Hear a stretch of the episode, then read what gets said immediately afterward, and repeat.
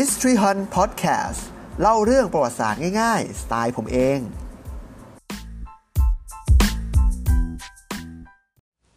สวัสดีครับ ผมต้าวัฒไทยครับ และนี่คือปริศนาโบราณคดี รายการที่ผมจะนำเอาคำถามหรือเรื่องราวเกี่ยวกับประวัติศาสตร์ศิลปะและโบราณคดีมาไขมาเล่าให้ฟังครับผมรอบนี้เป็นการปรับสโลแกนเป็นครั้งแรกนะครับ หลังจากผมสังเกตว่าหัวข้อหลังๆเนี่ยบางทีมันไม่ใช่คำถามแล้วแต่มันเป็นเหมือนประเด็นบางอย่าง ในเรื่องเกี่ยวกับประวัติศาสตร์และโบราณคดีก็เลยขออนุญาตเปลี่ยนสโลแกนนิดนึงแล้วกันนะครับ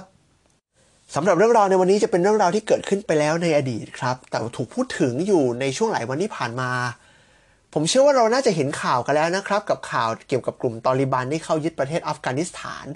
ทำให้เกิดความกังวลขึ้นมาว่า จะเกิดการทำลายแหล่งโบราณคดีที่ไม่ใช่ศาสนาอิสลามขึ้นอีกหรือเปล่า เพราะเมื่อปี 2001 ก็เคยมีการทำลายพระพุทธรูปที่บามิยันมาแล้วครั้งหนึ่ง และนี่คือเรื่องที่จะเล่าให้ฟังในวันนี้ครับ เรื่องราวของพระพุทธรูปแห่งบามิยันครับ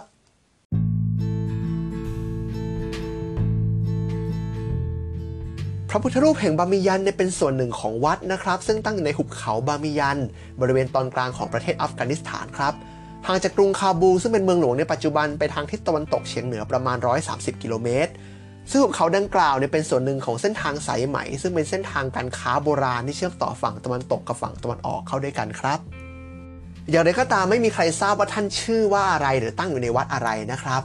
แต่อย่างน้อยที่สุดเคยมีการบันทึกเรื่องราวของพระพุทธรูปองค์นี้เอาไว้โดยหลวงจีนรูปหนึ่ง ท่านมีชื่อว่าเสวียนจั่งหรือว่าเฮียนจัง แต่คนไทยจะรู้จักท่านในชื่อของพระถังซัมจั๋งรูปเดียวกับในเรื่องไซอิ๋วนั่นแหละครับ ดยท่านเดินทางไปยังอินเดียเมื่อพุทธศตวรรษที่ 12 ก็คือประมาณ 1,400 ปีมาแล้ว โดยไปแค่รูปเดียวนะครับ โดยครั้งนั้นเนี่ยท่านเดินทางผ่านหุบเขาแห่งนี้ และได้เล่าถึงพระพุทธรูปองค์นี้เอาไว้ว่า ทางทิศตะวันตกเฉียงเหนือของเมืองหลวง ก็คือเมืองหลวงของแคว้นบามิยันเนี่ยมีพระพุทธรูปจำหลักสูง 140 ถึง 150 เฉียสีทองอาราม ประดับด้วยอัญมณีมีค่า และพระพุทธรูปองค์นี้ก็คือพระพุทธรูปแห่งบามิยันนั่นเองครับ นั่นแสดงว่าในอดีตเนี่ยพระพุทธรูปองค์นี้มีการปิดทองเหมือนพระพุทธรูปทั่วๆไปที่เราเห็นในบ้านเราเลยครับ แถมมีการประดับด้วยอัญมณีมีค่าด้วยนะฮะนอกเหนือจากนี้ยังเล่าเรื่องอื่น ๆ ของแคว้นบามิยันรวมถึงวัดวัดนี้ด้วยนะครับ โดยมีการเพิ่มเติมข้อมูลว่าทางทิศตะวันออกของพระพุทธรูปองค์เนี้ยมีวัดแห่งหนึ่งซึ่งอดีตพระราชาแห่งแคว้น ก็คือแคว้นบามิยันเนี่ยเป็นผู้สร้างขึ้น และนอกจากนี้ทางทิศตะวันออกของเมือง มีพระพุทธสายญาติอีกองค์ที่มีความยาวมากกว่า 300 เมตร ซึ่งพระพุทธรูปองค์นี้ยังไม่ถูกค้นพบนะครับ ไม่รู้ว่าหายไปถูกซ่อนอยู่ หรือถูกทำลายไปแล้วนะครับ แล้วยังให้ข้อมูลของแคว้นนี้ไว้อีก ว่าในแคว้นบามิยันแห่งนี้มีพระอารามมากกว่า 10 แห่ง มีพระมากกว่า 1,000 รูป โดยส่วนใหญ่เป็นพระภิกษุฝ่ายเถรวาทหรือหินยานนะครับทีนี้เรามาทำความรู้จักกับพระพุทธรูปแห่งบามิยันกันครับ ซึ่งมีอยู่ 2 องค์ด้วยกันไม่ใช่องค์เดียวนะฮะ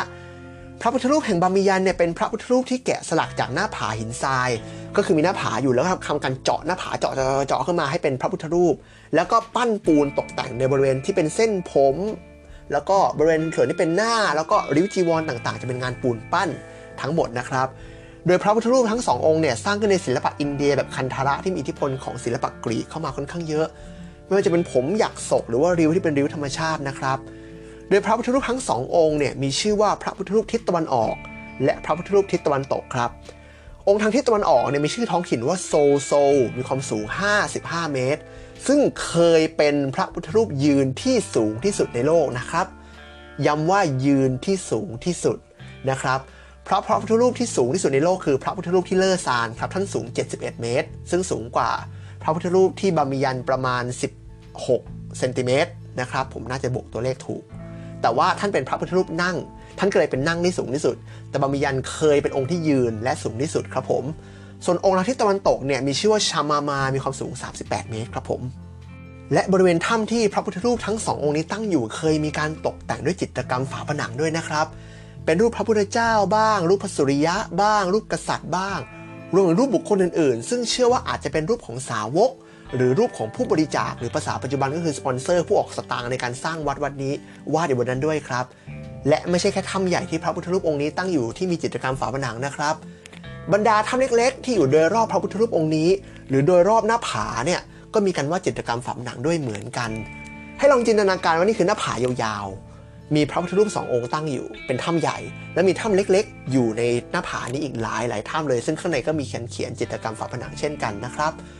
โดยจิตรกรรมฝาผนังเหล่านี้จะมีลักษณะคล้ายกับจิตรกรรมฝาผนังในวัดที่ตั้งอยู่บนเส้นทางสายไหม เช่นในถ้ำตุนหวงในมณฑลการสู้ หรือว่าถ้ำกิซิลในมณฑลซินเจียงนะครับนอกจากภาพจิตรกรรมแล้วเนี่ยภายในถ้ำเล็ก ๆ เหล่านี้ยังมีการค้นพบเอกสารโบราณเป็นจำนวนมากเลยนะครับ โดยเอกสารเหล่านี้เขียนด้วยภาษาสันสกฤตลงบนใบลานบ้าง เปลือกไม้บ้าง หนังแกะบ้าง โดยเนื้อหาของเอกสารเหล่านี้เป็นคัมภีร์ทางพุทธศาสนาครับ เช่น มหาปรินิพพานสูตรโพธิสัตว์ปิฎกสูตรเป็นต้นนะครับ โดยคัมภีร์เหล่านี้ปัจจุบันเก็บรักษาอยู่ที่ประเทศนอร์เวย์ครับ และมี 2 ชิ้นที่ทางพิพิธภัณฑ์ที่นอร์เวย์เนี่ยได้มอบให้กับประเทศไทย และปัจจุบันเก็บรักษาและจัดแสดงอยู่ที่พิพิธภัณฑ์บามิยันที่วัดสระเกศภูเขาทองบริเวณตีนภูเขาทองเลยครับผม และทราบไหมครับว่าก่อนที่จะถูกทำลายในกลุ่มตอริบันเนี่ยเคยมีความพยายามในการทำลายพระพุทธรูปทั้งสององค์นี้มาก่อนแล้วนะครับ เริ่มจากจักรพรรดิบาบู ผู้ก่อตั้งราชวงศ์โมกุลเนี่ยเคยออกคำสั่งให้ทำลายพระพุทธรูปทั้งสององค์นี้มาแล้ว ก่อนที่จักรพรรดิอรังเซฟ บุตรชายของจักรพรรดิชาจาฮานผู้สร้างทัชมาฮาลให้เรารู้จักกัน จะพยายามทำลายพระพุทธรูปองค์นี้ด้วยปืนใหญ่ครับ แต่ไม่สำเร็จ อย่างไรก็ตามการโจมตีด้วยปืนใหญ่ในครั้งนั้นเนี่ยทำให้ส่วนขาของพระพุทธรูปได้รับความเสียหายครับ หลังจากนั้นก็จะมีกษัตริย์ชานาเดอร์แห่งเปอร์เซียครับที่พยายามใช้ปืนใหญ่ทำลายพระพุทธรูปทั้งสององค์อีกครั้ง แต่ไม่สำเร็จครับ ก่อนที่ต่อมาพระพักของพระพุทธรูปองค์ใหญ่ จะได้รับความเสียหายจากการโจมตีของกษัตริย์อับดุลเราะมานขาดแห่งอัฟกานิสถานครับ โดยเกิดขึ้นในระหว่างการปราบปรามชาวฮาซาร่าซึ่งเป็นชาวมุสลิมที่อาศัยอยู่ในบริเวณแถบนี้ครับผม ก่อนที่ในท้ายที่สุด พระพุทธรูปทั้งสององค์จะถูกทำลายอย่างแท้จริงในปี 2001 หรือปีพุทธศักราช 2544 ครับ โดยกลุ่มตอริบันใช้เวลาหลายสัปดาห์ในการทำลายพระพุทธรูปทั้งสององค์นี้นะครับ โดยองค์ใหญ่เนี่ยถูกทำลายอย่างสมบูรณ์แทบไม่เหลืออะไรเลย ส่วนองค์เล็กยังพอเหลือชิ้นส่วนอยู่บ้างครับ โดยหลังจากที่พระพุทธรูปทั้งสององค์ถูกทำลายเนี่ยมีความพยายามในการฟื้นฟูขึ้นอีกหลายครั้ง แต่ว่ายังไม่มีความคืบหน้าอะไรเท่าไหร่นะครับ อย่างไรก็ตามตอนนี้เราอาจจะต้องมารอลุ้นกันต่อว่า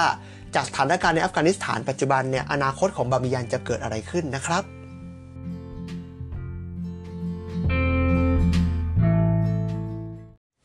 สิ้นสุดการย้อนความทรงจำแต่เพียงเท่านี้แล้วกันนะครับ กับเรื่องราวของพระพุทธรูปแห่งบามิยัน ผมเชื่อว่าหลายคนน่าจะยังจำภาพวิดีโอที่พระพุทธรูปทลายลงมาแล้วฝุ่นฟุ้งกระจายไปทั่วที่ฝ่ายตอริบันเอามาเผยแพร่ได้ รวมถึงภาพนิ่งของซุ้มอันว่างเปล่าที่ไม่เหลืออะไรแล้วนะครับ